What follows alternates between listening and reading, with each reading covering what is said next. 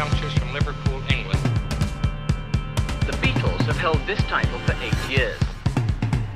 My model of business is the Beatles. You know, they were four very talented guys. Hello, and welcome back to the Here, There, and Everywhere podcast. I'm your host, Jack Lawless. Since 1968, Yoko Ono has been subject to worldwide criticism, skepticism, and wrongful blame that she was the one to break up the Beatles. This has been the narrative for decades. Those who were a bit smarter than the rest always questioned this narrative. They knew that Yoko was an artist in her own right, making art that she felt was meaningful. And she meant a lot to John. One of the first things fans pointed out while watching last year's Get Back documentary was how little Yoko Ono interrupted these sessions, contrary to popular belief. Her name was trending worldwide the day of the Get Back premiere. She's a cultural icon, a philanthropist, and an advocate for peace. And now, for the first time ever, an all encompassing look at Yoko Ono's life, music, and art is being published in astounding detail. Madeline Bocaro has written a 558 page book about it all. And today's guest to talk about her book, you guessed it, Madeline Bocaro.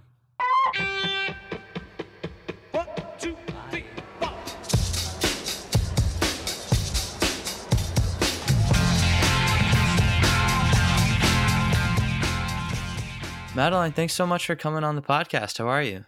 Great, Jack. Thank you so much. And so you just came out with a fantastic book about Yoko Ono and her works. Um, and I'd love to talk with you about this book. But first, I want to get into uh, your background a bit and kind of find out how you came to write this book.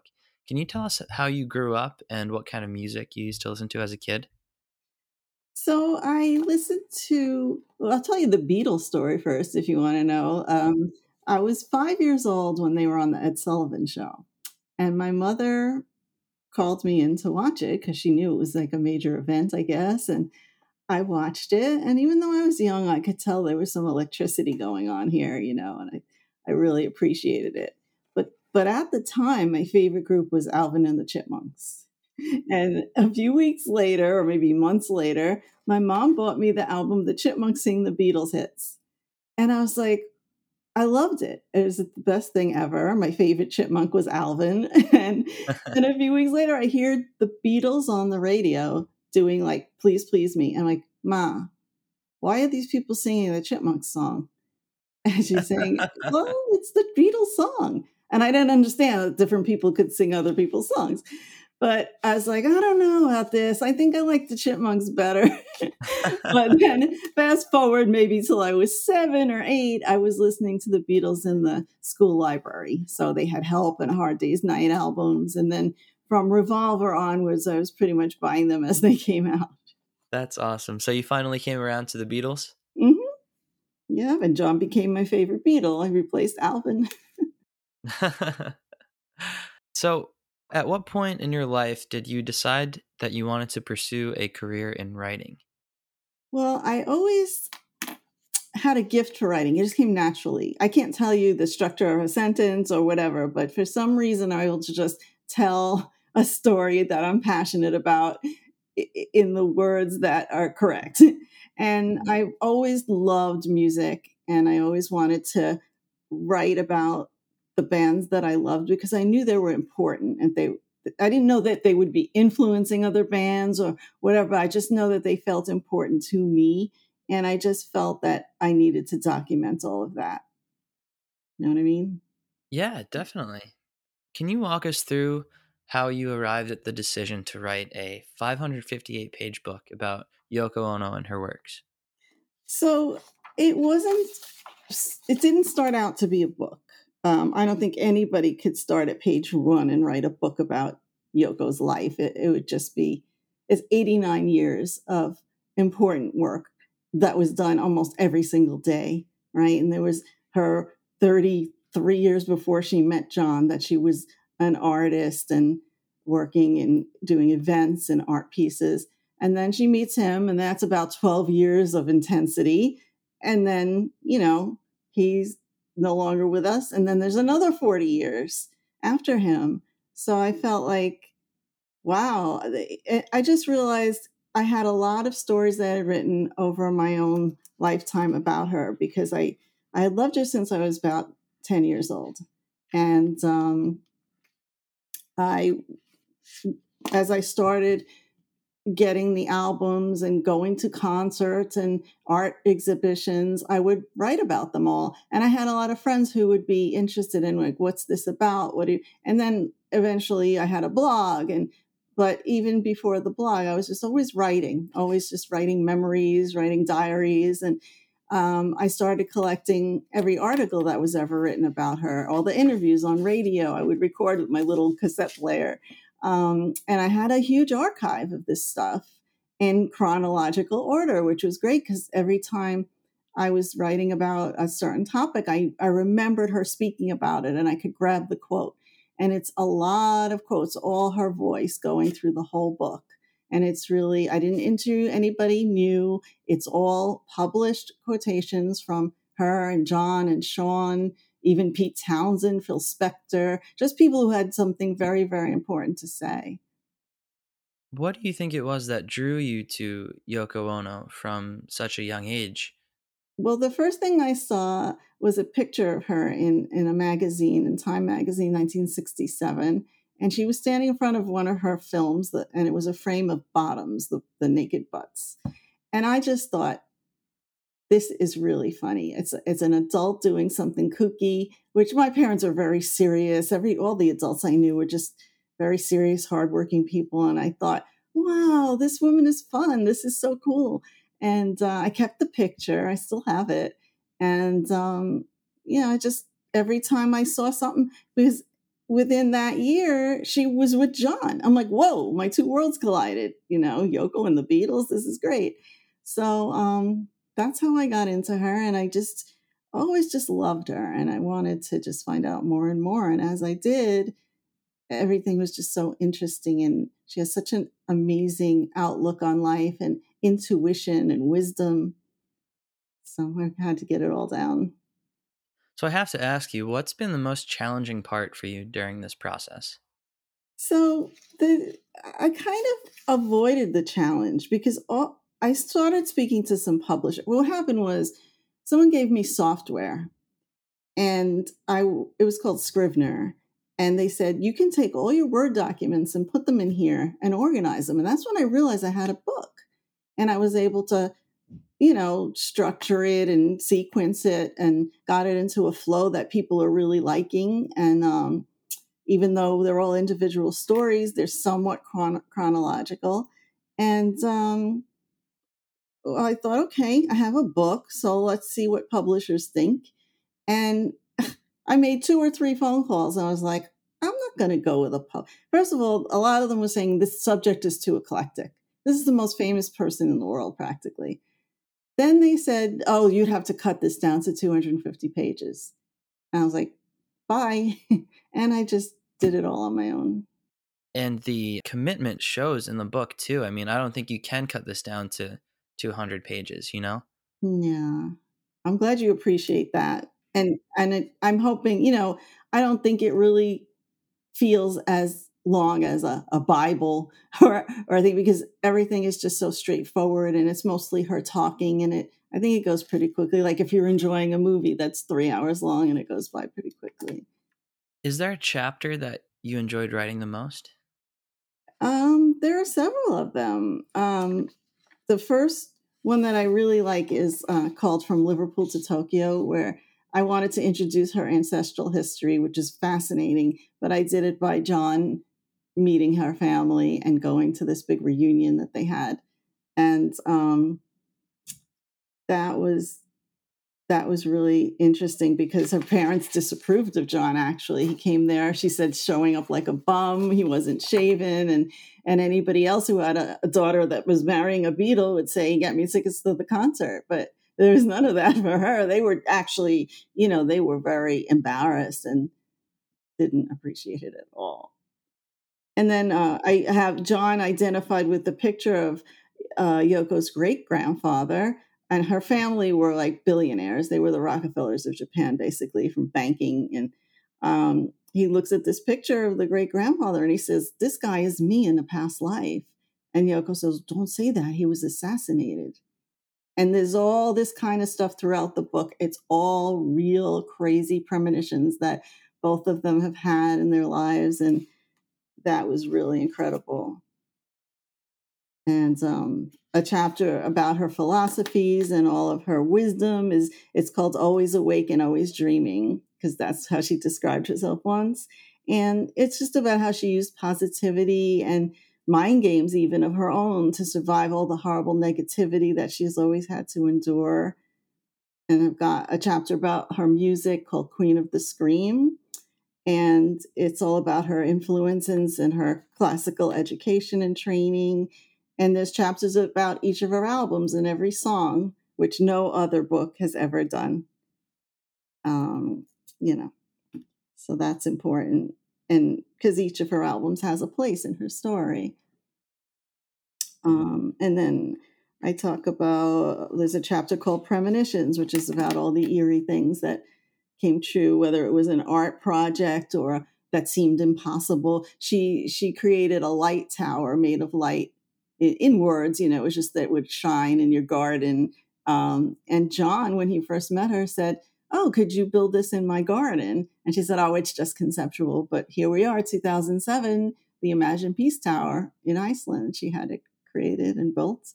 And then um, another example is in 1971, she staged a imaginary art exhibition at the Museum of Modern Art in New York City. And uh, she just put out invitations, placed advertisements. She had a guy outside asking people coming out, "Oh, what did you think of the Yoko Ono show?" And some of them were like, "Oh, I missed it," or "I don't know, yeah, it was okay." And then here we are, 2015.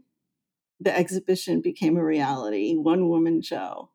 So things like that, and but not only that, but eerie things where, you know, things that she said in song lyrics that later came true in 50 years or just sad things, exciting things. It's an amazing chapter, premonitions. Um, and I don't know, there's well, a fun chapter about her fashions and her style, and the chapter about when John and Yoko met at Indica Gallery. So that's really exciting because I kind of try to bring back the shimmering 60s and the turbulent 70s and the, the time around surrounding it and what was going on. And, you know, a lot of Uh, us grew up in that era and hoping to bring back fond memories and explanations of, uh, of what all the messages meant and how it correlated to the times. And, you know, I talk about all her art pieces in that one that, that John fell in love with, what, what he led to meeting her. And it goes on and on. Was there anything that you learned while putting all of this information together about Yoko? Um, I learned that that there is a lot that people misunderstood. I knew that, but I learned that there's a way to present it, not only to debunk all the myths and rumors, because I cite all the quotations, as you can see, you know, right but beneath each one, what magazine it was in, who said it, what date. Um, and I, I just, I don't want to just force people to, you know, this is the true story. This is I'm bringing forth her words and John's words and other people um, speaking of what an incredible woman this is. Um, how she pretty much saved John and nurtured him, and he would have been a different person without her completely. And there's so much that people are learning from her story. Just, just even her her outlook and her intuition and her insights and they're saying it's kind of calming and healing to read. And they say sometimes i start and i want to read for an hour but i'm reading the same two pages over and over because it's something so profound that i really want to sink in. So it's things like that that how much she can really touch people. What do you think the biggest misconception about yoko ono is? Well i just think of everything that's said about her that's negative it's actually the opposite that's true. It, and I'll give you one example. Um, I used a lot of an interview, a lot, but like some paragraphs of an interview, an unpublished interview by a British journalist, Caroline Coon, And I asked her permission to use it. And she said, Oh, Madeline, I'm so happy you're going to use some of this. It's beautiful interview, incredible. And I said, Well, why wasn't this published? She said, Oh, well, it, it was for Cosmopolitan.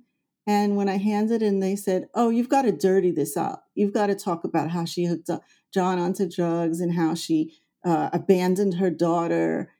And, and thankfully, Caroline just like pulled the story, but other journalists would not pull the story. And this is why we have all this uh, confusion.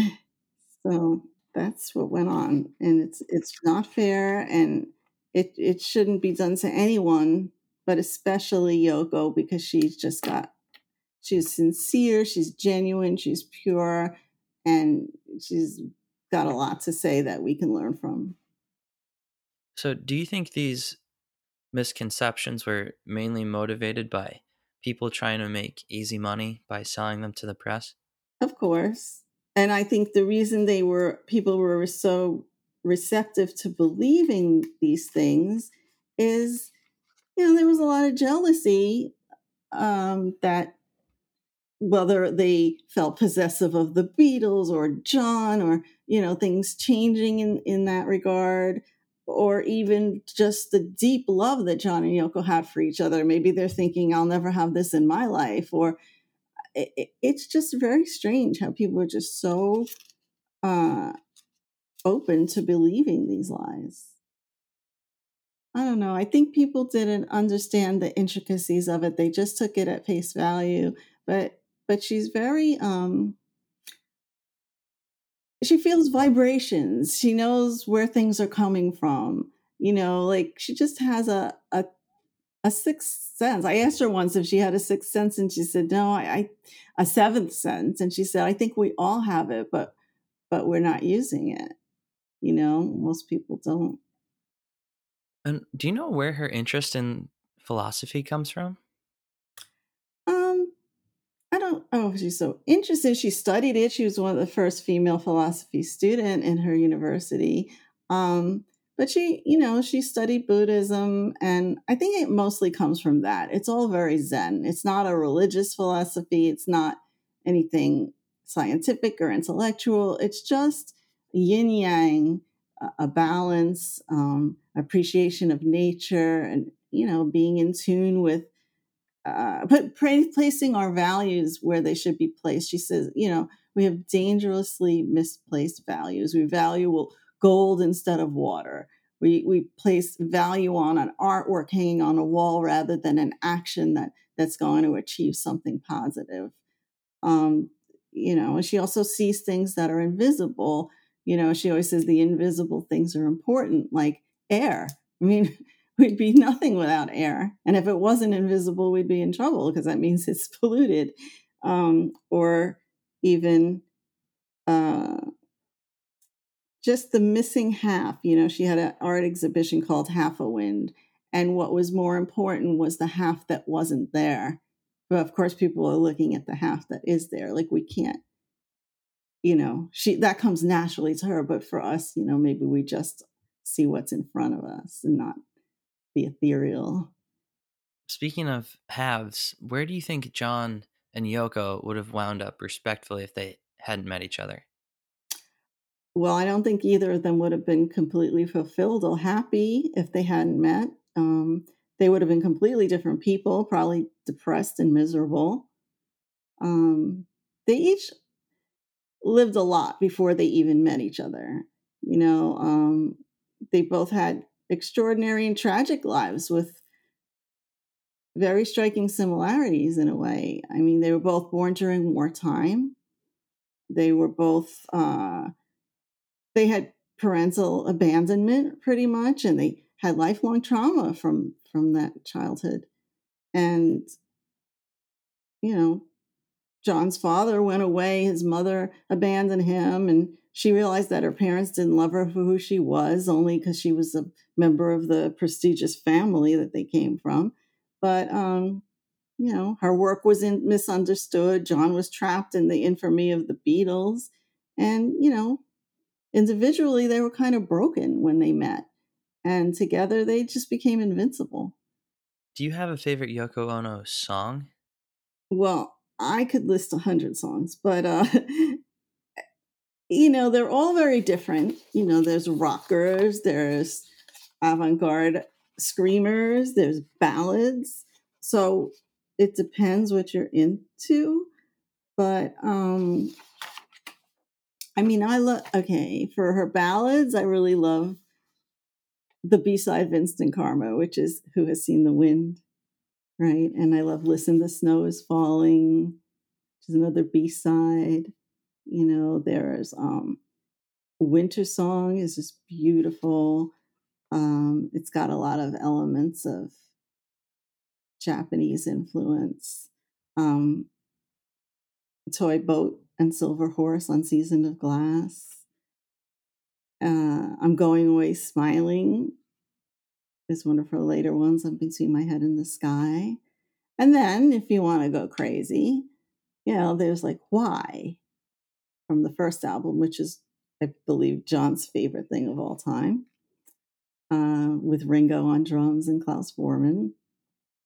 Um, there, I love the album Fly, which has some kind of, you know, it's a, it's a dichotomy of rockers and kind of strange stuff with Joe Jones instrumentation. And I love Don't Worry Kyoko, of course, and Oh Wind.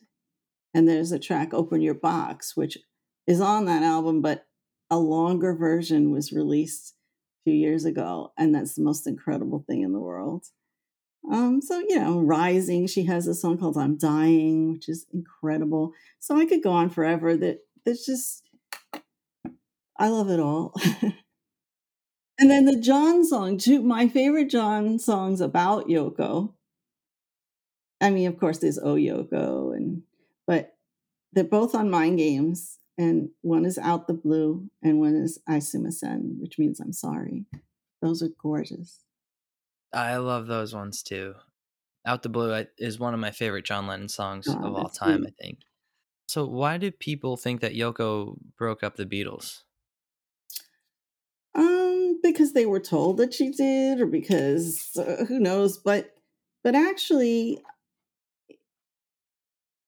she had mentioned that um, when John told her that she, he was going to leave the band, she felt this wave of fear because he said, okay, now it's just you and me.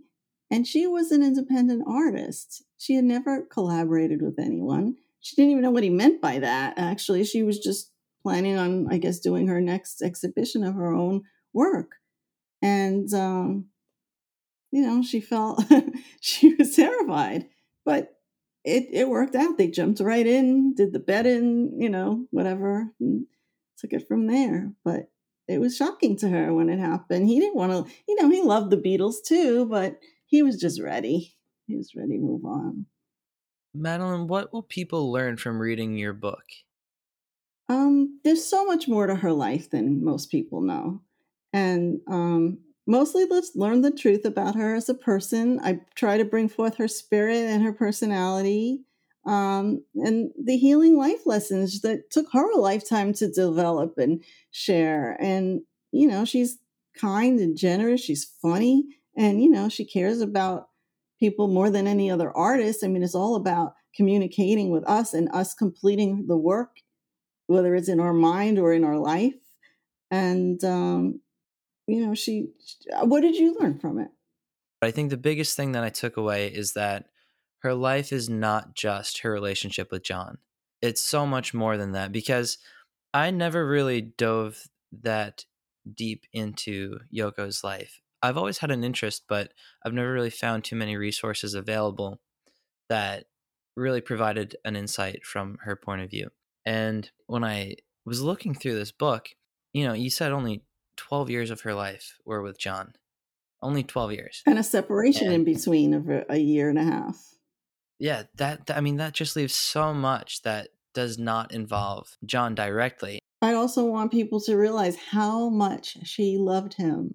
This isn't somebody who just stalked a Beatle and married a Beatle. She didn't know any of that. She they in fact both of them were apprehensive when they first met. They could have dived head in, but you know, she went to Paris, he went to India with the Maharishi and they they cooled it off for a while because they weren't sure they should she wasn't sure she get involved with someone so famous or she wanted to do her own work but but they they couldn't avoid it it happened and um they both well what i would say is that they, think about how much she continued his legacy how much of his music and artwork and everything she's been putting out she cares about the fans you know in fact one thing she did is um, a girl sent her a letter uh, after John died and said, You know, John was killed on my birthday. And Yoko said, Wow, don't think of it as uh, the day that he died. Think of it as the day his soul was set free to travel the universe. And she continued to send this girl a birthday card every year for decades. So on December 8th, the day that her husband was killed, she was thinking of this girl and she wrote this birthday card every day, every year. Oh, that is that is so beautiful. That goes to show how kind of a soul she is. Yeah, that's just a little example. I mean, all the charity work, everything she does is anonymous. You know, she's very generous, whether it's on a one-on-one level or or you know, she's working for some charity, but it's just amazing. Um, and where are people able to find your book to purchase it? So the book is it's at bookbaby.conceptualbooks.com. It's on Amazon worldwide. And the hardcover version, uh, with the option to have it signed by me, is only available at conceptualbooks.com. And there's a website for the book where you can read all the reviews and the interviews I've been doing. Um, and that's inyourmindbook.com. Cool. And those links will all be in the podcast description. So all people have to do is view the information, and the links will be right there for them to click on. Um, I have another question for you. And I'm wondering what makes the Beatles and Yoko and their art always relevant? Um, I think they just always conveyed uplifting feelings, not only through their music but their personalities. You know, they were just very personable, it's, and it was always about love and peace. They were charismatic, and the way they would all look into the camera directly at us and make us feel like they knew us. You know, and they were smiling and winking and I don't know. I mean, it goes for all the Beatles too. Their love for each other as brothers and the deep love that John and Yoko shared with each other and always tried to include us. Um, you know, they were always totally communicating and they all understood the power and responsibility of celebrity. And they always just radiated positivity. Madeline, what are you up to now? Are you starting a new book? Do you have any ideas for a next project? Well, it could be uh, compiling all the stories on my blog into something cohesive, which is madelinex.com. Um, but right now, I'm busy promoting the book, and that's the most important thing. And I just hope you know people open their minds to Yoko's amazing story and spread the word so that the truth can be learned. Absolutely. And again, in the podcast description, you can find all the links to purchase your book and go to your blog. Um, and is there anything else you'd like to add? Um, I just and urge everyone to go to the website and read the reviews. People are going crazy, loving it, and uh, I think it would be a good gift for someone who, you know, loves the even the Beatles Beatles fans. I was really well warmed welcomed warmly at the Fest for Beatle fans in April. Um, I sold a lot of books. People enjoyed my panel discussion.